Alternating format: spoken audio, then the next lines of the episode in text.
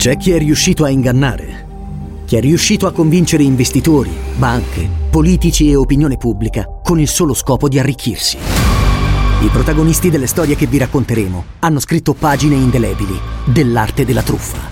Venite con noi per scoprire cosa si cela dietro la maschera. T-Podcast presenta Storie vere, soldi falsi. Ascoltalo ora su Spotify.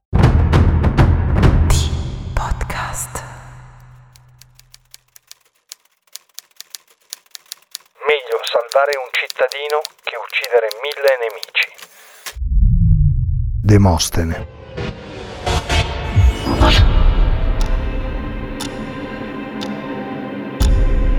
L'Italia è stata teatro di crimini feroci e per molti di questi non è mai stato trovato il colpevole. Non è mai stato trovato il colpevole. Noi ve ne raccontiamo una parte.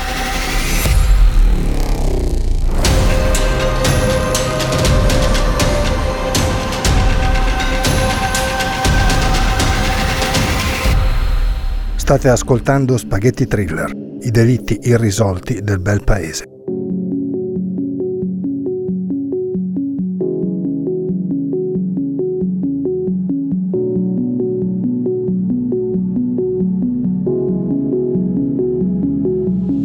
Fino al 2004 parte della provincia di Bari, oggi comune di provincia insieme ad Andria e Trani, Barletta, con i suoi quasi 100.000 abitanti, è una delle città più grandi e importanti della Puglia.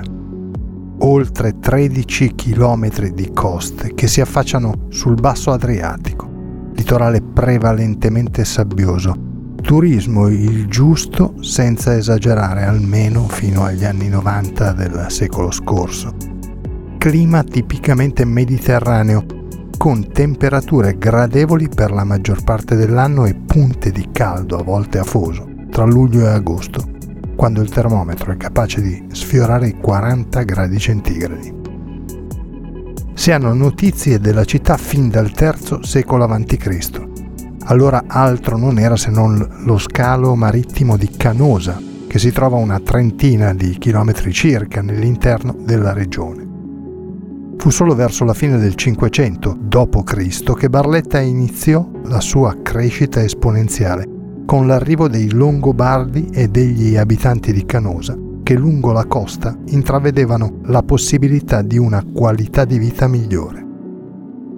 La vera investitura per Baruli, antico nome di Barletta derivante dalla popolazione che si insediò nell'attuale centro cittadino, i Bardei, avvenne durante le crociate, divenendo fortezza normanna e tappa fondamentale sia per i crociati sia per il commercio verso la Terra Santa. Molti sono i luoghi di interesse per cui vale la pena fare un giro in città, a cominciare dal colosso di Barletta, Eraclio, una statua di bronzo alta 4 metri e mezzo. Poi troviamo il Duomo, la Basilica del Santo Sepolcro, San Giacomo, giusto per citarne alcuni, a cui dobbiamo sommare i vari palazzi antichi che costellano le vie del centro, o il castello normanno svevo, i siti archeologici, un brulicare di cultura e storia che si respira in città. Eppure. Eppure anche in questa città, che assomiglia tanto a un luogo tranquillo e pacifico, dove la gente vive tra storia e cibo, accadono fatti inspiegabili e incomprensibili.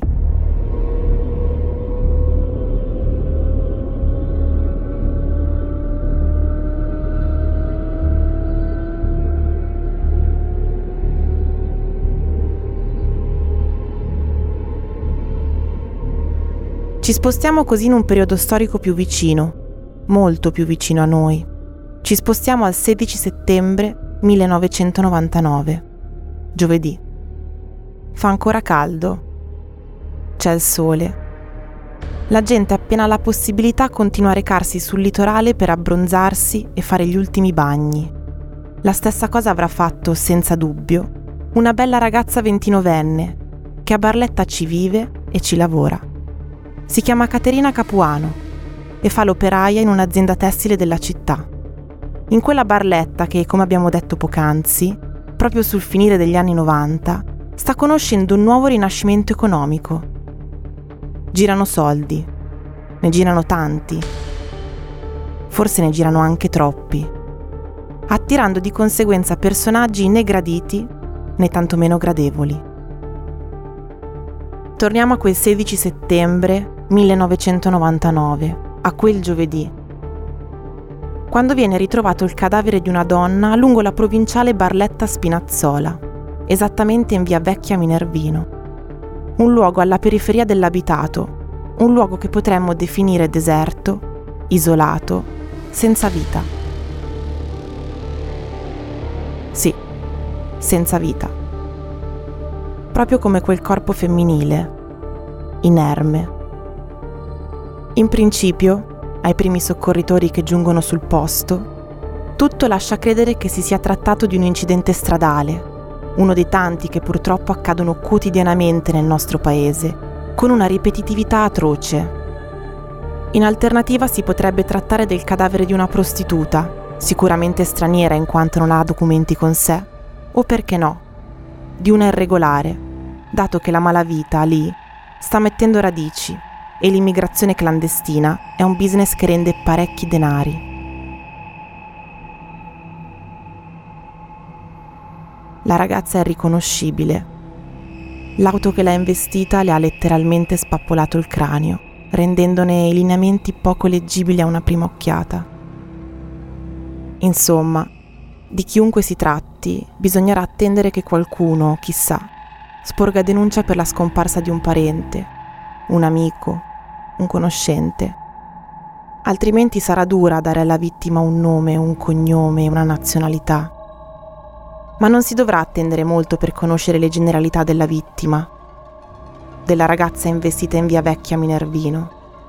La mattina dopo, in commissariato, quelli che risulteranno essere la madre e lo zio di Caterina Capuano, una bella ragazza del posto non ancora trentenne, si presentano per denunciarne la scomparsa avvenuta la sera precedente. La polizia ci mette un attimo a capire che quel cadavere senza nome non appartiene né a una prostituta né a una clandestina. Appartiene alla povera Caterina. Ma chi è Caterina Capuano?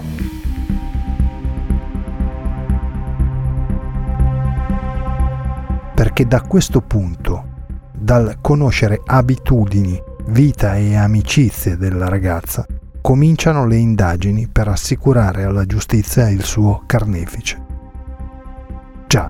carnefice. Caterina muore investita da un'auto. Fino a qui nulla di nuovo. Però l'autopsia eseguita dal professor Francesco Vinci rivela che la giovane donna viene prima accoltellata. I fendenti sono tre, uno alla schiena, due al petto. Esiste anche la possibilità di un quarto eventuale colpo all'altezza dell'orecchio destro, ma le condizioni del cadavere sono tali da non permettere di esserne certi.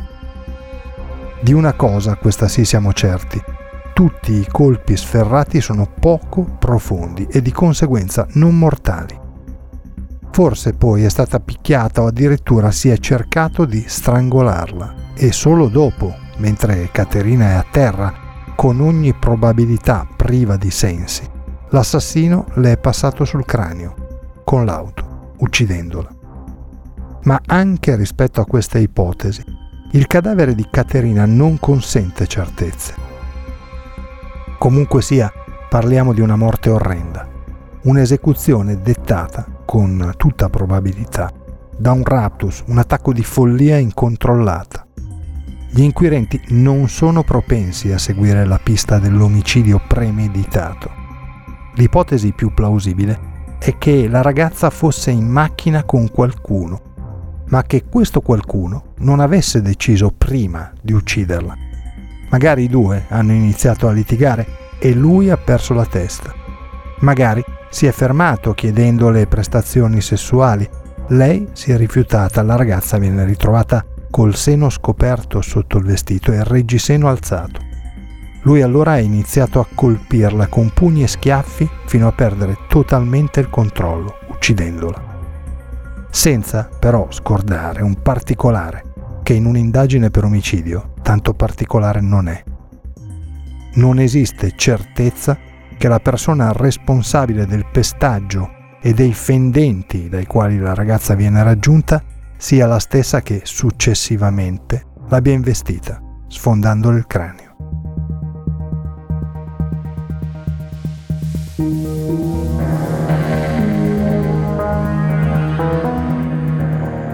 Torniamo al chi è Caterina Capuano. Una bella ragazza, sia esteticamente che interiormente racconta chi gli stava vicino. Spesso sorride, anche quando l'umore non è dei migliori. È bella, così bella e affascinante che molti uomini perdono la testa per lei. Vive una vita intensa, piena di amici, cose da fare, gente da incontrare, amori belli e brutti, vissuti pienamente o solo sfiorati. Caterina è così, una donna che non può imprigionare, uno spirito libero con tanta voglia di vivere e amare, perché l'amore rappresenta una parte importante della sua vita. In quegli ultimi periodi, in quei giorni di inizio settembre, al contrario, il sorriso che le riempieva il volto lascia spazio a un'evidente preoccupazione.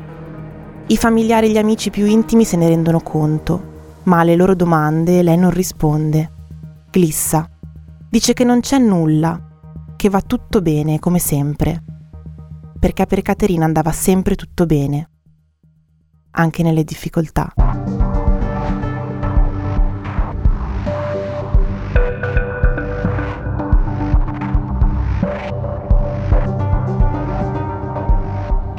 Le indagini, dopo aver tracciato un profilo della giovane donna, partono da una domanda. Cosa ci faceva Caterina Capuano in una via deserta alla periferia di Barletta la sera di mercoledì 15 settembre? Come c'è finita in via Vecchia Minervino? Luogo isolato, tetro e diciamolo pure, triste. Lontano dalle strade del centro, dello shopping, dei locali, della vita? Inizia dunque la ricostruzione di quella maledetta sera a cominciare da un testimone che asserisce di averla vista, vicino alla stazione della città pugliese, poco dopo le 22. Caterina entra in una cabina telefonica e chiama qualcuno. Il tono della telefonata, sempre secondo il testimone, non è concitato. Si tratta quindi di un normalissimo dialogo, magari fatto da una cabina perché il credito del cellulare, che tra parentesi non verrà più ritrovato, era terminato. Però ad un controllo da parte della polizia, si scopre che quella sera, a quell'ora, sul telefonino della ragazza c'erano 13.000 lire, poco più di 6 euro attuali.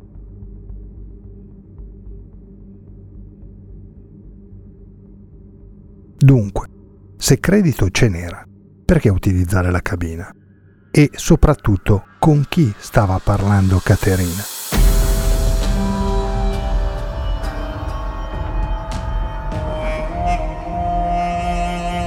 Non lo sappiamo. Non si riesce a individuare il ricevente della telefonata delle 22. Con tutta probabilità, il fatto di chiamare da un telefono pubblico indica che la ragazza o non voleva che il ricevente vedesse il suo numero o in alternativa non voleva che restasse traccia di quella telefonata nel cellulare di chi la riceveva. Spiegazione semplice e logica. Lo stesso testimone quello del telefono pubblico, racconta agli inquirenti che più tardi, quella stessa sera, ha visto Caterina parlare con un ragazzo seduto in una golf nera a tre porte. Anche in questo caso i due parlavano, nessuna concitazione. Il ragazzo viene trovato in breve tempo e sentito dalla polizia, ma gli inquirenti non ritengono abbia nulla a che fare col delitto. Quindi sia lui che la golf nera finiscono nel dimenticatoio.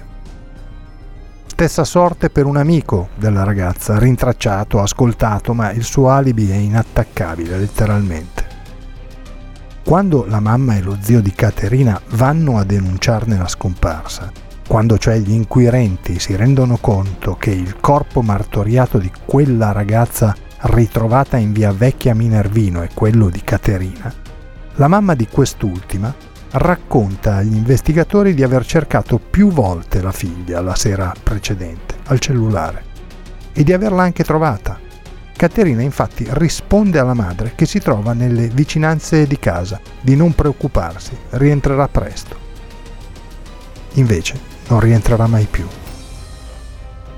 Quindi la ragazza era davvero vicino a casa quando risponde alla madre? E se sì, perché sale in macchina con qualcuno e finisce alla periferia della città?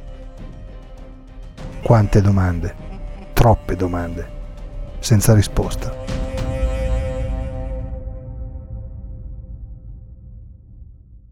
Nel mirino della polizia finisce allora l'ex fidanzato di Caterina.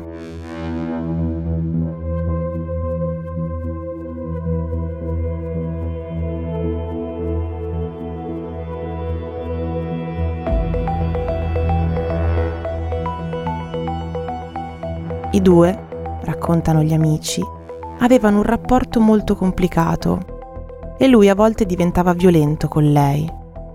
Oltre ciò si faceva dare soldi per comprare benzina, sigarette, per cenare fuori. Insomma, più che un amore sembrava una relazione univoca dove lui comandava e lei, tristemente, eseguiva. Una situazione per Caterina insostenibile, anche se, riferiscono sempre gli amici, lei non riusciva a liberarsi mentalmente di lui, il quale, oltretutto, stava con un'altra donna. La polizia a questo punto controlla anche l'auto che il ragazzo adopera ogni qualvolta si vede con Caterina. La trovano da un elettrauto che, interrogato, racconta di aver preso in carico la macchina la mattina del 17 settembre. Gli interni, aggiunge, erano completamente bagnati, come se qualcuno li avesse lavati, e così anche l'esterno della macchina stessa, lavato addirittura con della candeggina. A portare l'auto in officina una donna, la zia dell'ex fidanzato di Caterina. La macchina, quella macchina, è una Fiat Uno di colore verde. A questo punto gli inquirenti decidono di seguire la pista dell'ex fidanzato, tralasciando tutto il resto. Non ci sono prove, ma sospetti sì, e nemmeno pochi. L'autopsia rivela anche che la frattura sul cranio di Caterina è stata causata dal tappo della coppa dell'olio dell'auto che l'ha investita. Solitamente quel modello di tappo appartiene alla Fiat 1. Ma c'è un problema, abbiamo detto. Solitamente. Perché non è esclusivamente la Fiat 1 a montare quel genere di tappo.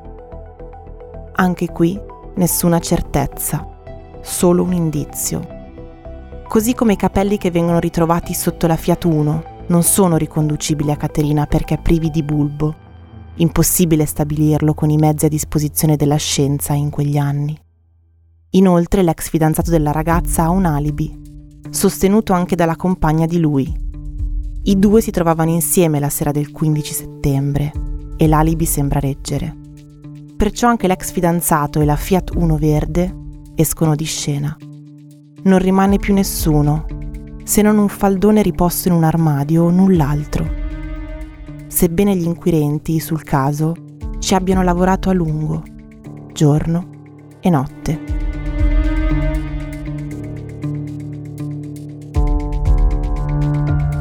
Oggi sicuramente con le nuove tecnologie quei capelli potrebbero parlarci quei capelli, così come altri reperti organici ritrovati sul luogo del delitto, se ben conservati. La speranza è che esista la possibilità di continuare in questa indagine. Un omicidio così efferato non può venire archiviato senza tentare di dare un nome e un volto all'assassino di Caterina Capuano, una bella ragazza pugliese che amava sorridere, anche quando le cose non andavano per il meglio.